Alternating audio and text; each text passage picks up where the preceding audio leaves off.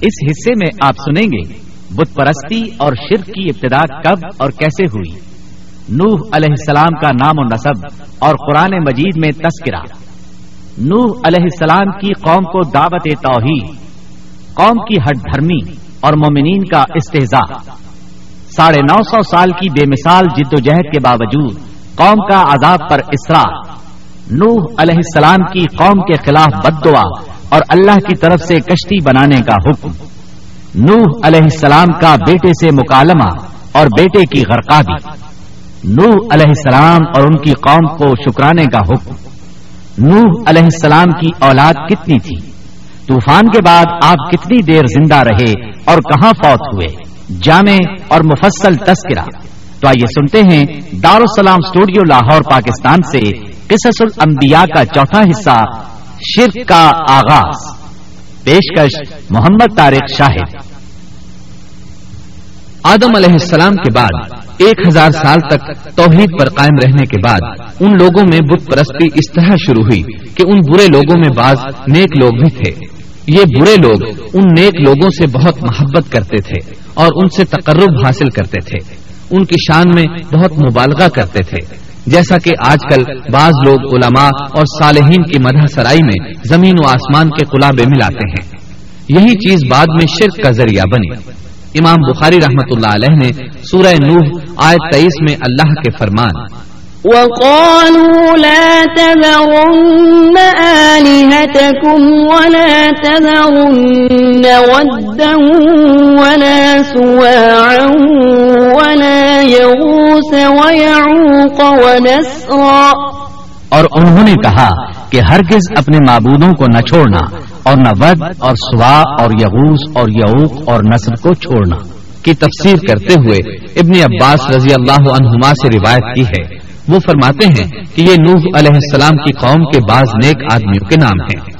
جب وہ فوت ہو گئے تو شیطان نے ان کی قوم کے دل میں یہ بات ڈال دی کہ جہاں وہ حضرات بیٹھا کرتے تھے، وہاں ان کے بت بنا کر رکھ دو اور ان کو وہی نام دو جو ان بزرگوں کے تھے۔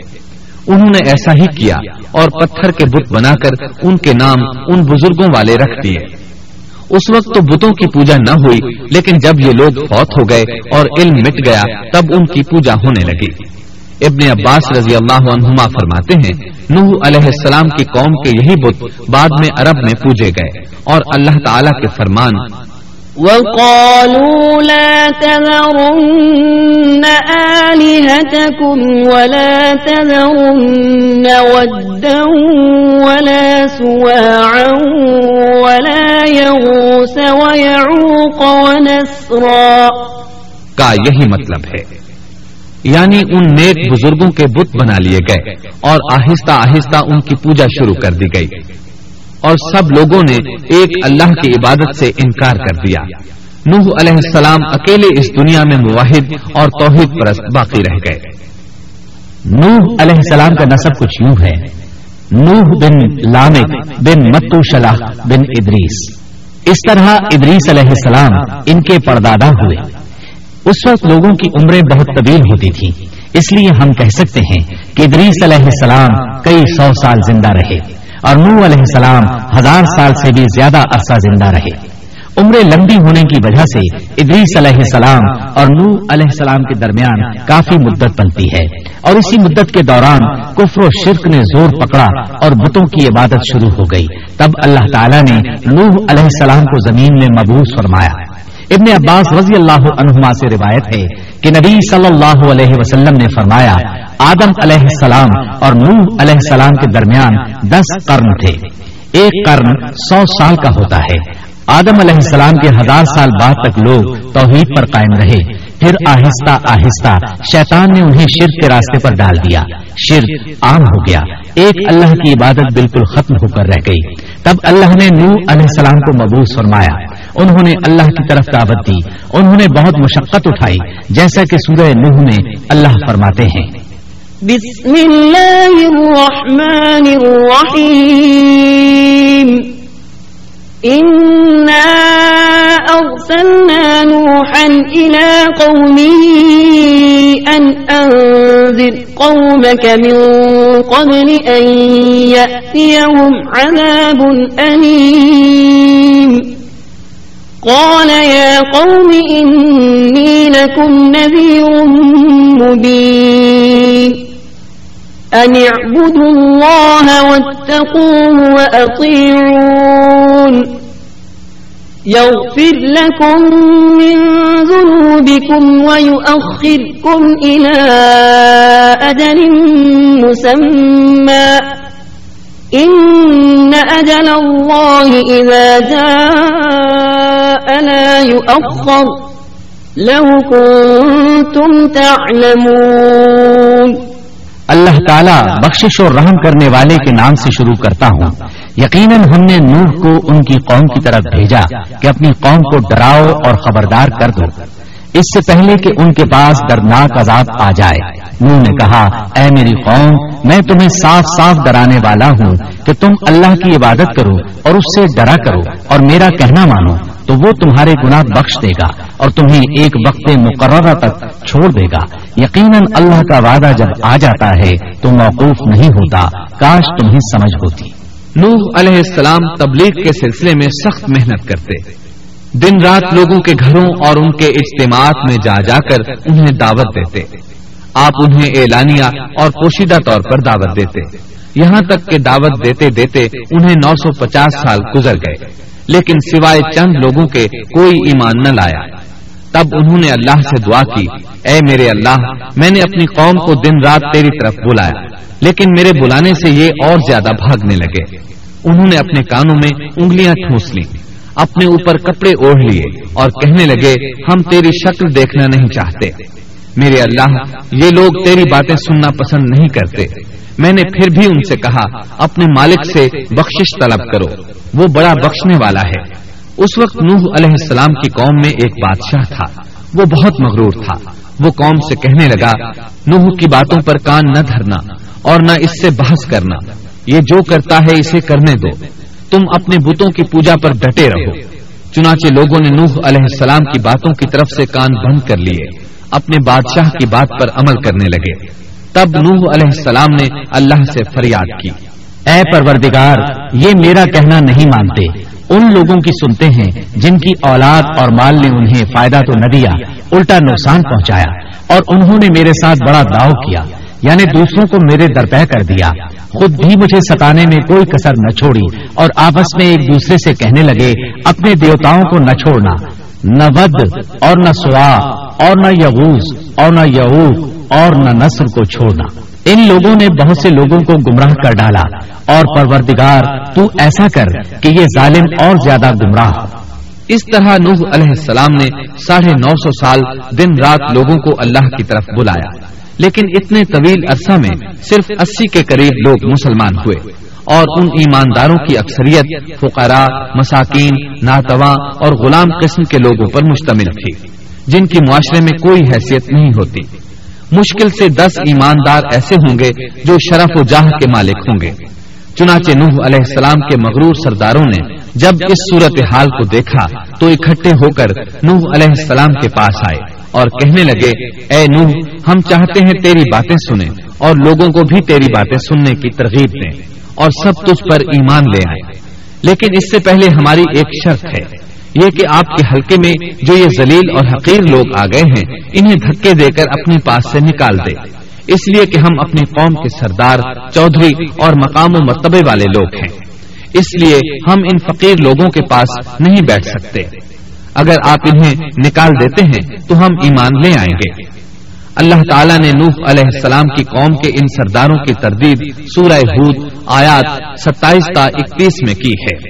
اللہ تعالیٰ فرماتے ہیں فقال الملأ الذين كفروا من قومه ما نراك إلا بشرا مثلنا وما نراك اتبعك إلا الذين هم أرادلنا بادي الرأي وما نرى لكم علينا من فضل بل نظنكم كاذبين قال يا قوم أرأيتم إن كنت على بينة من ربي وآتاني رحمة من عنده فعميت عليكم أنلزمكموها وأنتم لها كارهون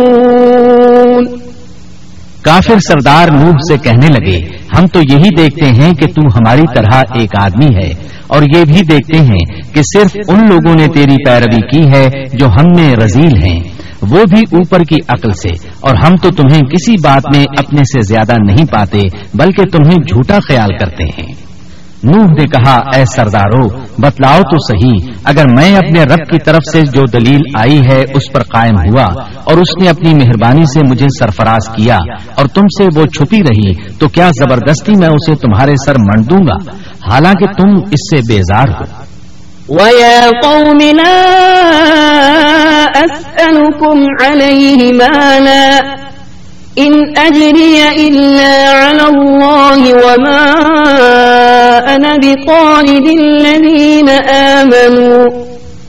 إنهم ملاقوا ربهم ولكني أراكم قوما تجهلون. ويا قوم من ينصرني من الله إن طردتهم أفلا تذكرون؟ ولا أقول لكم عندي خزائن الله ولا أعلم الغيب ولا أقول لكم إني ملك ولا أقول لكم إني ملك ولا أقول للذين تزدري أعينكم لن يؤتيهم الله خيرا. الله أعلم بما في أنفسهم. إني إذا لمن الظالمين. میری قوم والو، میں تم سے اس پر کوئی مال نہیں مانگتا۔ میرا ثواب تو صرف اللہ تعالیٰ کے ہاں ہے۔ نہ میں ایمانداروں کو اپنے پاس سے نکال سکتا ہوں، انہیں اپنے رب سے ملنا ہے۔ لیکن میں دیکھتا ہوں کہ تم لوگ جہالت کی بات کر رہے ہو۔ میری قوم کے لوگوں، اگر میں ان مومنوں کو اپنے پاس سے نکال دوں، تو اللہ کے مقابلے میں میری مدد کون کر سکتا ہے؟ کیا تم کچھ بھی غور و فکر نہیں کرتے؟ میں تم سے یہ نہیں کہتا کہ میرے پاس اللہ کے خزانے ہیں اور میں غیب کا علم بھی نہیں رکھتا۔ نہ میں یہ کہتا ہوں کہ میں کوئی فرشتہ ہوں، نہ میرا یہ قول ہے کہ جن پر تمہاری نگاہیں ذلت سے پڑ رہی ہیں، اللہ تعالیٰ انہیں کوئی نعمت دے گا ہی نہیں۔ ان کے دل میں جو ہے، اللہ اسے بخوبی جانتا ہے۔ اگر میں ایسی بات کہوں تو یقیناً میرا شمار ظالموں میں سے ہوگا۔ اس پر نوح علیہ السلام کی قوم اور اکڑ گئی اور وہ کہنے لگے، اے نوح، بس بہت ہو گیا۔ تو نے ہمیں بہت ڈرا دھمکا دیا۔ اب اگر تو سچا ہے، تو جس چیز کا وعدہ تو ہم سے کرتا تھا، اس کو لے آ۔ نوح علیہ السلام نے ان کی بات سن کر کہا، عذاب لانا تو اللہ کا کام ہے، اللہ کو کوئی آجز نہیں کر سکتا، اور جب اس کا عذاب آ جائے گا، تو کوئی بھاگ نہیں سکے گا۔ اس کے بعد نو علیہ السلام کی قوم کا ان سے آمنا سامنا ہوا، تو انہوں نے ان سے کہا، اے میری قوم اگر تم پر یہ گراں گزرتا ہے کہ میں تم میں رہتا ہوں اور تمہیں اللہ کی باتیں سنا رہا ہوں، تم اس سے چڑتے ہو اور مجھے نقصان پہنچانے کے درپے رہتے ہو، تو سنو، میں صاف کہتا ہوں، مجھے تمہارا کوئی خوف نہیں، تمہاری کوئی پرواہ نہیں، تم سے جو ہو سکے کر گزرو۔ میرا جو بگاڑ سکتے ہو بگاڑ لو، تم اپنے شریکوں اور جھوٹے معبودوں کو بھی بلا لو۔ اور مل جل کر مشورے کر کے، بات کھول کر پوری قوت کے ساتھ مجھ پر حملہ کرو۔ تمہیں قسم ہے۔ تم میرا جو بگاڑ سکتے ہو، بگاڑ لو۔ اس میں کوئی کسر اٹھا نہ رکھو۔ مجھے بالکل مہلت نہ دو۔ اچانک مجھے گھیر لو۔ میں بالکل بے خوف ہوں۔ اس لیے کہ تمہارے راستے کو میں باطل جانتا ہوں۔ میں حق پر ہوں۔ حق کا ساتھی اللہ ہوتا ہے۔ میرا بھروسہ اسی عظیم ذات پر ہے۔ مجھے اس کی قدرت کی بڑائی معلوم ہے۔ نوح علیہ السلام نے واضح الفاظ میں اپنی قوم کو چیلنج دیا۔ لیکن کسی میں طاقت نہ ہوئی کہ وہ نوح علیہ السلام کا مقابلہ کر سکے۔ چنانچہ کہنے لگے، اسے چھوڑ دو، یہ مجنون اور بے وقوف ہے۔ نعوذ باللہ۔ بہرحال، معاملہ اسی طرز پر چلتا رہا۔ یہاں تک کہ سال ہر سال گزر گئے، لیکن کوئی مسلمان نہ ہوا۔ پھر پہاڑ پر رہنے والے لوگ روز بروز برائی میں ترقی کرتے چلے گئے۔ اور جو لوگ شروع میں ایمان لائے تھے، ان کے علاوہ اور کوئی شخص ایمان نہ لایا۔ نوح علیہ السلام انہیں مسلسل دعوت دیتے رہے، مگر بے اثر۔ یہاں تک کہ اللہ تعالیٰ نے نوح علیہ السلام کی طرف وہی کی کہ اب کوئی شخص ایمان نہیں لائے گا۔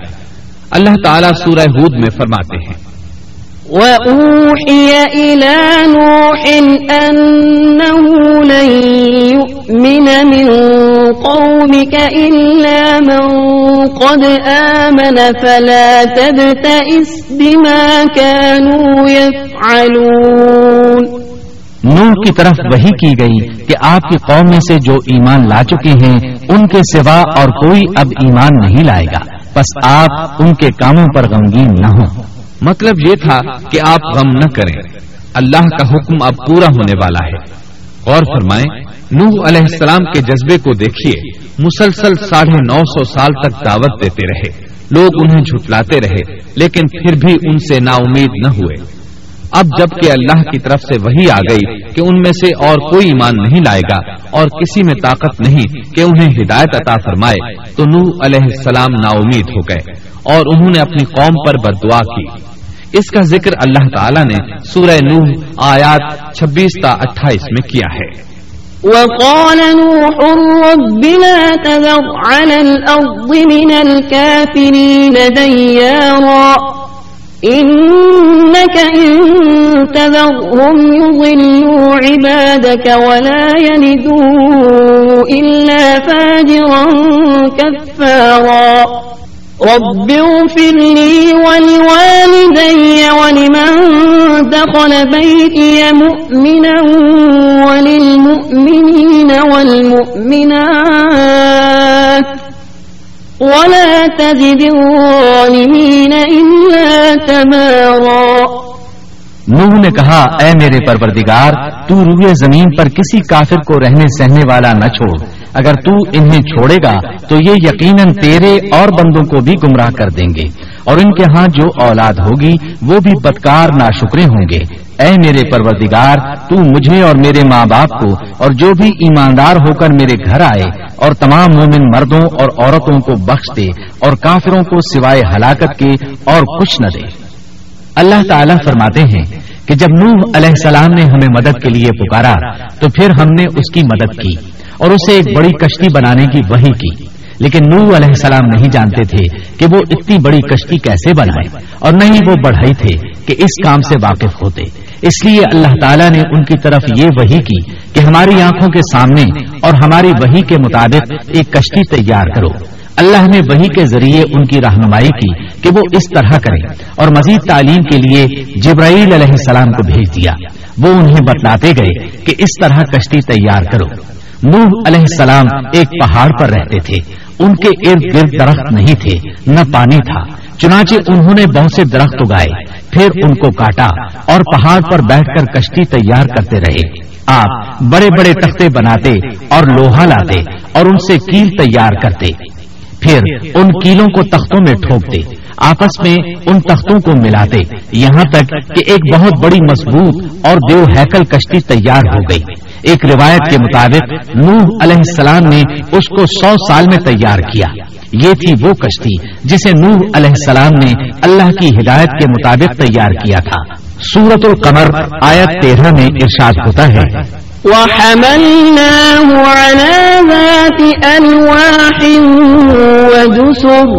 اور ہم نے نوح کو اس کشتی میں سوار کیا جو تختوں اور کینوں سے بنی ہوئی تھی۔ نوح علیہ السلام نے دعوت کا کام چھوڑ دیا اور کشتی بنانے لگے۔ وہ لوگ جب انہیں کشتی بناتے دیکھتے تو ان کا مذاق اڑاتے۔ کہتے، نوح، پہلے تو تو نبی تھا، اب بڑھئی بن گیا۔ مزید کہتے، یہ کیسا مجنون ہے کہ پہاڑ پر کشتی بنا رہا ہے۔ تعجب ہے اس پر۔ اللہ نے ان کافروں کے مذاق کا ذکر سورہ ہود آیات اڑتیس اور انتالیس میں کیا ہے۔ ويصنع الفلك وكلما مر عليه ملأ من قومه سخروا منه. قال إن تسخروا منا فإنا نسخر منكم كما تسخرون. فسوف تعلمون من يأتيه عذاب يخزيه عذاب مقيم نوح کشتی بنانے لگے۔ اس کی قوم کی جو جماعت اس کے پاس سے گزرتی، وہ اس کا مذاق اڑاتی۔ وہ کہتے، اگر تم ہمارا مذاق اڑاتے ہو، تو ہم بھی تم پر ایک دن ہنسیں گے، جیسے تم مسخرہ پن کر رہے ہو۔ تمہیں بہت جلد معلوم ہو جائے گا کہ کس پر عذاب آتا ہے، جو اسے رسوا کرے اور اس پر ہمیشہ کا عذاب اتر آئے۔ اس کشتی کا حلیہ ابن عباس رضی اللہ عنہما سے ایک روایت میں یوں آیا ہے۔ وہ بیان کرتے ہیں کہ نوح علیہ السلام نے پہاڑ پر ایک کشتی تیار کی اور اسے تارکول سے لت پت کیا۔ اسی وقت سے تارکول کا ظہور ہوا۔ اس کشتی کا طول تین سو گز، اونچائی تیس گز اور عرض پچاس گز تھا۔ ایک اندازے کے مطابق اس کا طول ایک کلومیٹر سے زیادہ تھا۔ اور اس کی بلندی اور گہرائی کے بارے میں کہا گیا ہے کہ تیس ہاتھ تھی اور یہ کشتی عام کشتیوں کی طرح اوپر سے کھلی ہوئی نہیں تھی، بلکہ جس طرح اس کو نیچے سے بند کیا گیا تھا، اسی طرح اوپر سے بھی بند کیا گیا تھا، تاکہ اوپر سے جو بارش برسے وہ انہیں نقصان نہ دے۔ اور جس طرح نیچے والے غرق ہونے سے محفوظ رہیں، اسی طرح اوپر والے بھی محفوظ رہیں۔ گویا وہ ایک گیند کی مانند تھی۔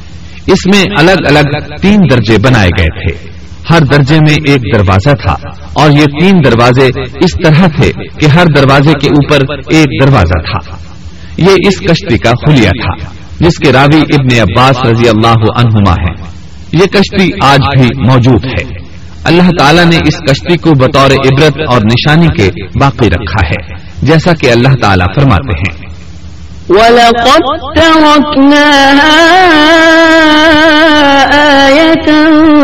فَهَلْ مِن مُدَّكِرٍ اور بے شک ہم نے اس واقعے کو نشانی بنا کر باقی رکھا۔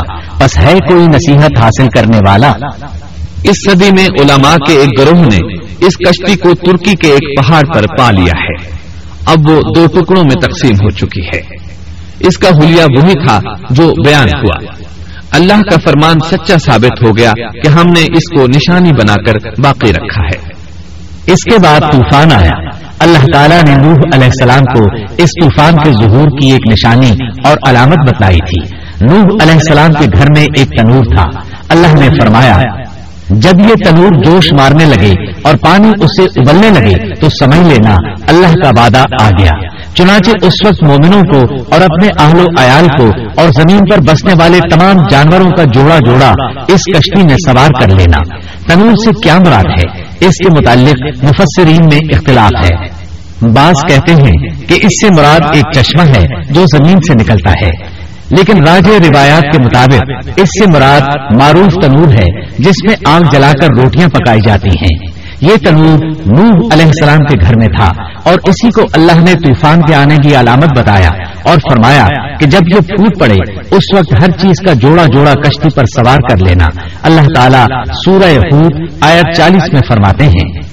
حتى إذا جاء أمرنا وفاوت النور قل نحمل فيها قل نحمل فيها من كل زوجين اثنين وأهلك إلا من سبق عليه القول ومن آمن وما آمن معه إلا قليل یہاں تک کہ جب ہمارا حکم آ پہنچا اور تنور ابلنے لگا، ہم نے کہا، اس کشتی میں ہر قسم کے جوڑے، دوہرے سوار کر لے اور اپنے گھر کے لوگوں کو بھی، سوائے ان کے جن پر پہلے سے بات پڑ چکی ہے اور سب ایمان والوں کو بھی۔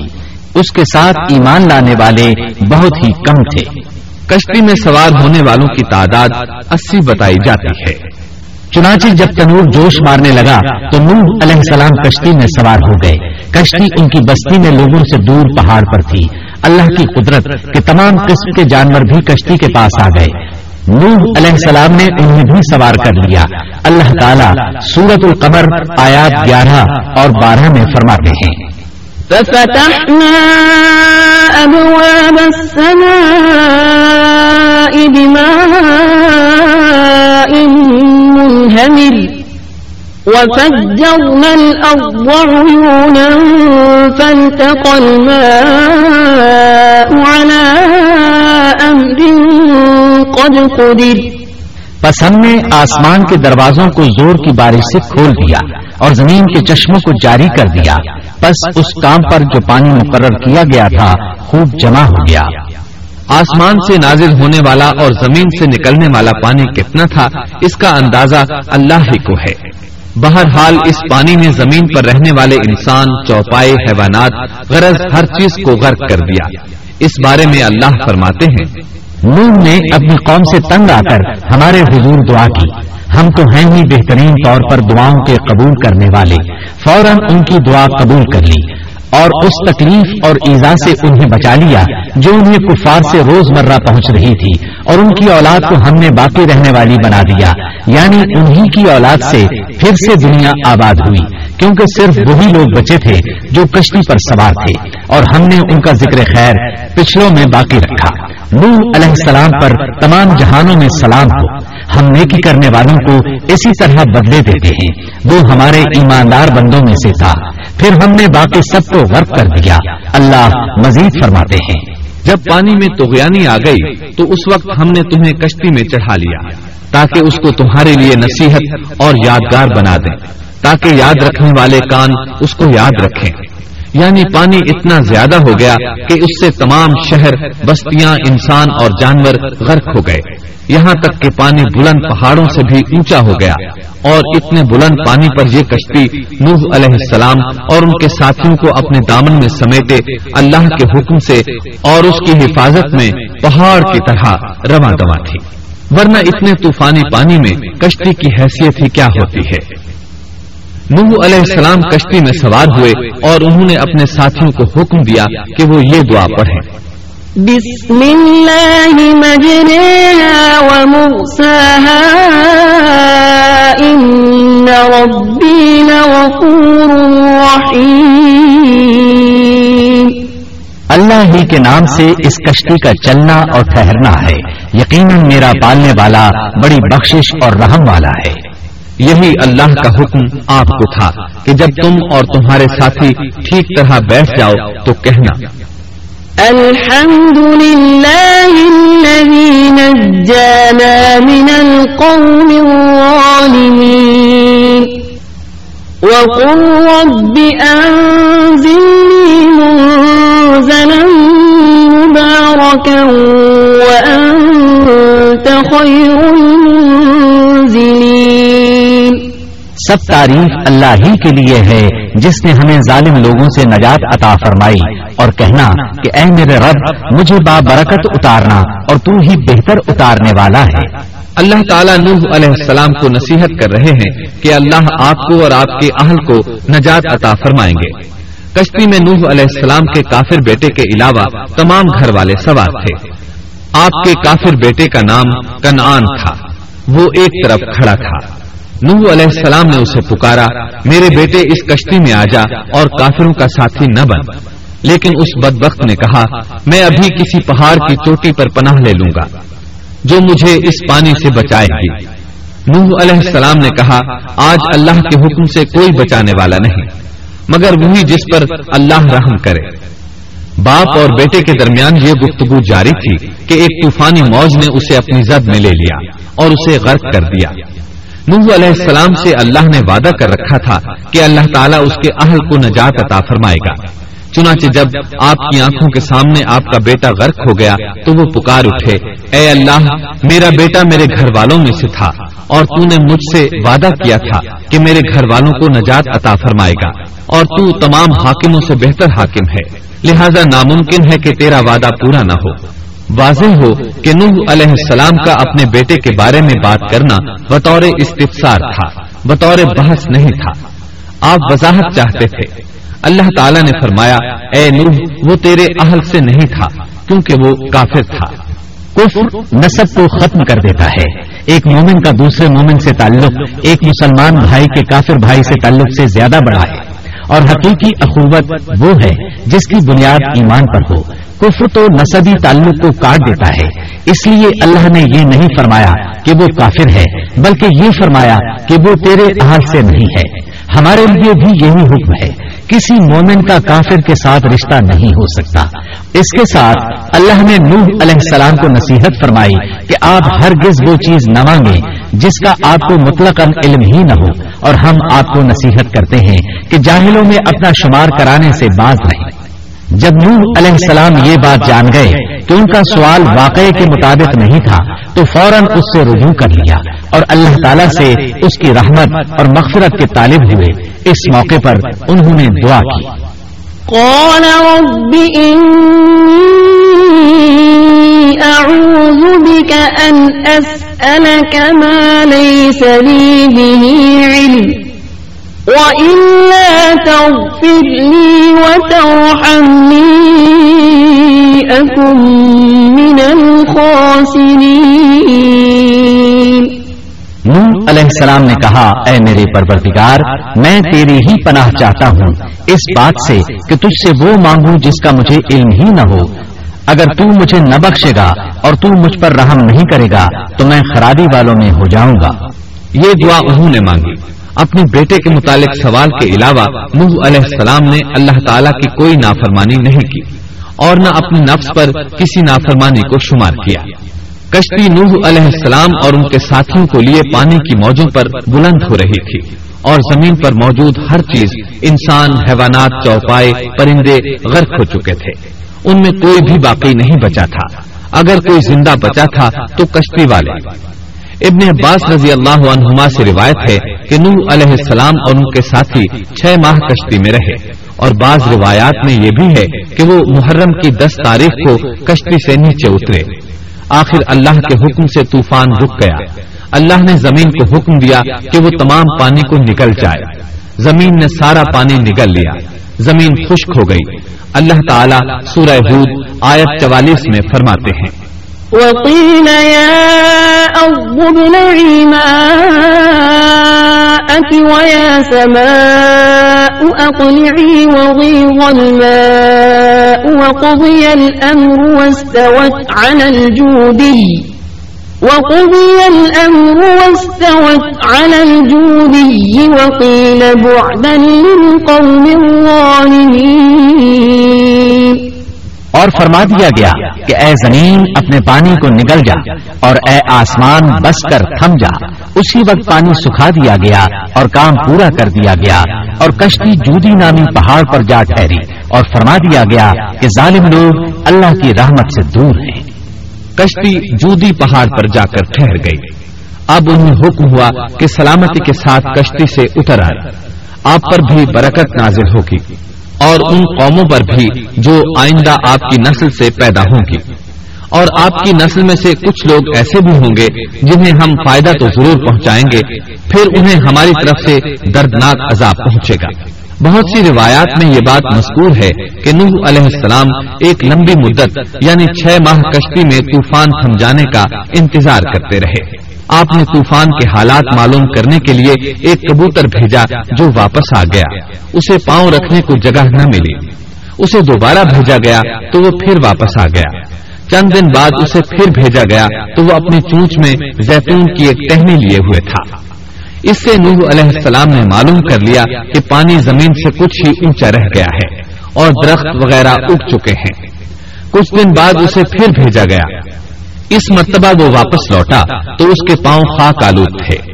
نوح علیہ السلام نے سمجھ لیا کہ طوفان رک گیا اور زمین خشک ہو چکی ہے۔ سیرت کی کتب میں یہ واقعہ موجود ہے۔ اسی کی بنیاد پر سیرت نگاروں کا کہنا ہے کہ کبوتر کا آنا سلامتی کی علامت تھا۔ اور اس کی چونچ میں زیتون کی ٹہنی نوح علیہ السلام کی بادشاہت کی طرف اشارہ تھا۔ اس طرح نوح علیہ السلام زمین پر اتر آئے۔ اس وقت اولاد آدم میں سے کوئی انسان سوائے ان لوگوں کے زندہ نہیں بچا تھا۔ جزیرہ عرب، فلسطین اور ان کے ارد گرد کا علاقہ غرق ہونے سے محفوظ رہا۔ ان کے علاوہ تمام زمین غرق ہوئی تھی۔ سب کے سب طوفان کی نظر ہو گئے۔ صرف نوح علیہ السلام سے اولاد پیدا ہوئی اور زمین میں ان کی اولاد کے علاوہ اور کسی کی نسل باقی نہ رہی۔ اسی وجہ سے نوح علیہ السلام کو آدم ثانی اور ابو البشر ثانی کہا جاتا ہے، کیونکہ تمام کے تمام بشر انہی کی طرف منسوب ہیں۔ سورت الصافات آیات پچہتر تا ستتر میں اسی طرف اشارہ ہے۔ ولقد نادانا نوح فلنعم المجيبون ونجيناه وأهله من الكرب العظيم. وجعلنا ذريته هم الباقين. اور ہمیں نوح نے پکارا تو دیکھ لو کہ ہم کیسے اچھے دعا قبول کرنے والے ہیں۔ ہم نے اسے اور اس کے فرما برداروں کو اس زبردست مصیبت سے بچا لیا۔ اس کی اولاد ہم نے باقی رہنے والی بنا دی۔ ایک دوسرے مقام پر اللہ تعالیٰ دیگر امم اور رسولوں کے متعلق کلام کرتے ہوئے فرماتے ہیں۔ اے ان لوگوں کی اولاد جنہیں ہم نے نوح کے ساتھ چڑھا لیا تھا، وہ ہمارا بڑا ہی شکر گزار بندہ تھا۔ نوح علیہ السلام کے تین بیٹے تھے، سام، حام اور یافس۔ سام کی نسل زیادہ تر سفید رنگت کی تھی اور بہت کم لوگ ان میں سیاہ فام تھے۔ البتہ کچھ ان میں گندمی تھے۔ حام کی اولاد کی اکثریت سیاہ فام تھی۔ ان میں بہت کم لوگ سفید رنگ کے تھے اور یافس کی اولاد سرخی مائل رنگ کی تھی۔ عرب اور بنو اسرائیل سام کی اولاد ہیں، تمام حبش حام کی اولاد ہیں۔ ترک اور مشرقی ایشیا کے لوگ یافس کی اولاد ہیں۔ طوفان کے بعد نوح علیہ السلام اللہ کے بندوں میں ساڑھے تین سو سال تک زندہ رہے اور وہ اللہ کے قول ابدن شکورن کے مستاق تھے۔ پھر نوح علیہ السلام فوت ہو گئے۔ راجہ ترین روایات کے مطابق آپ مکہ میں دفن ہوئے۔ ایک دوسری روایت کے مطابق آپ لبنان میں دفن ہوئے۔ محترم سامعین، ابھی آپ دارالسلام اسٹوڈیو لاہور، پاکستان سے قصص الانبیاء کا چوتھا حصہ شرک کا آغاز سن رہے تھے۔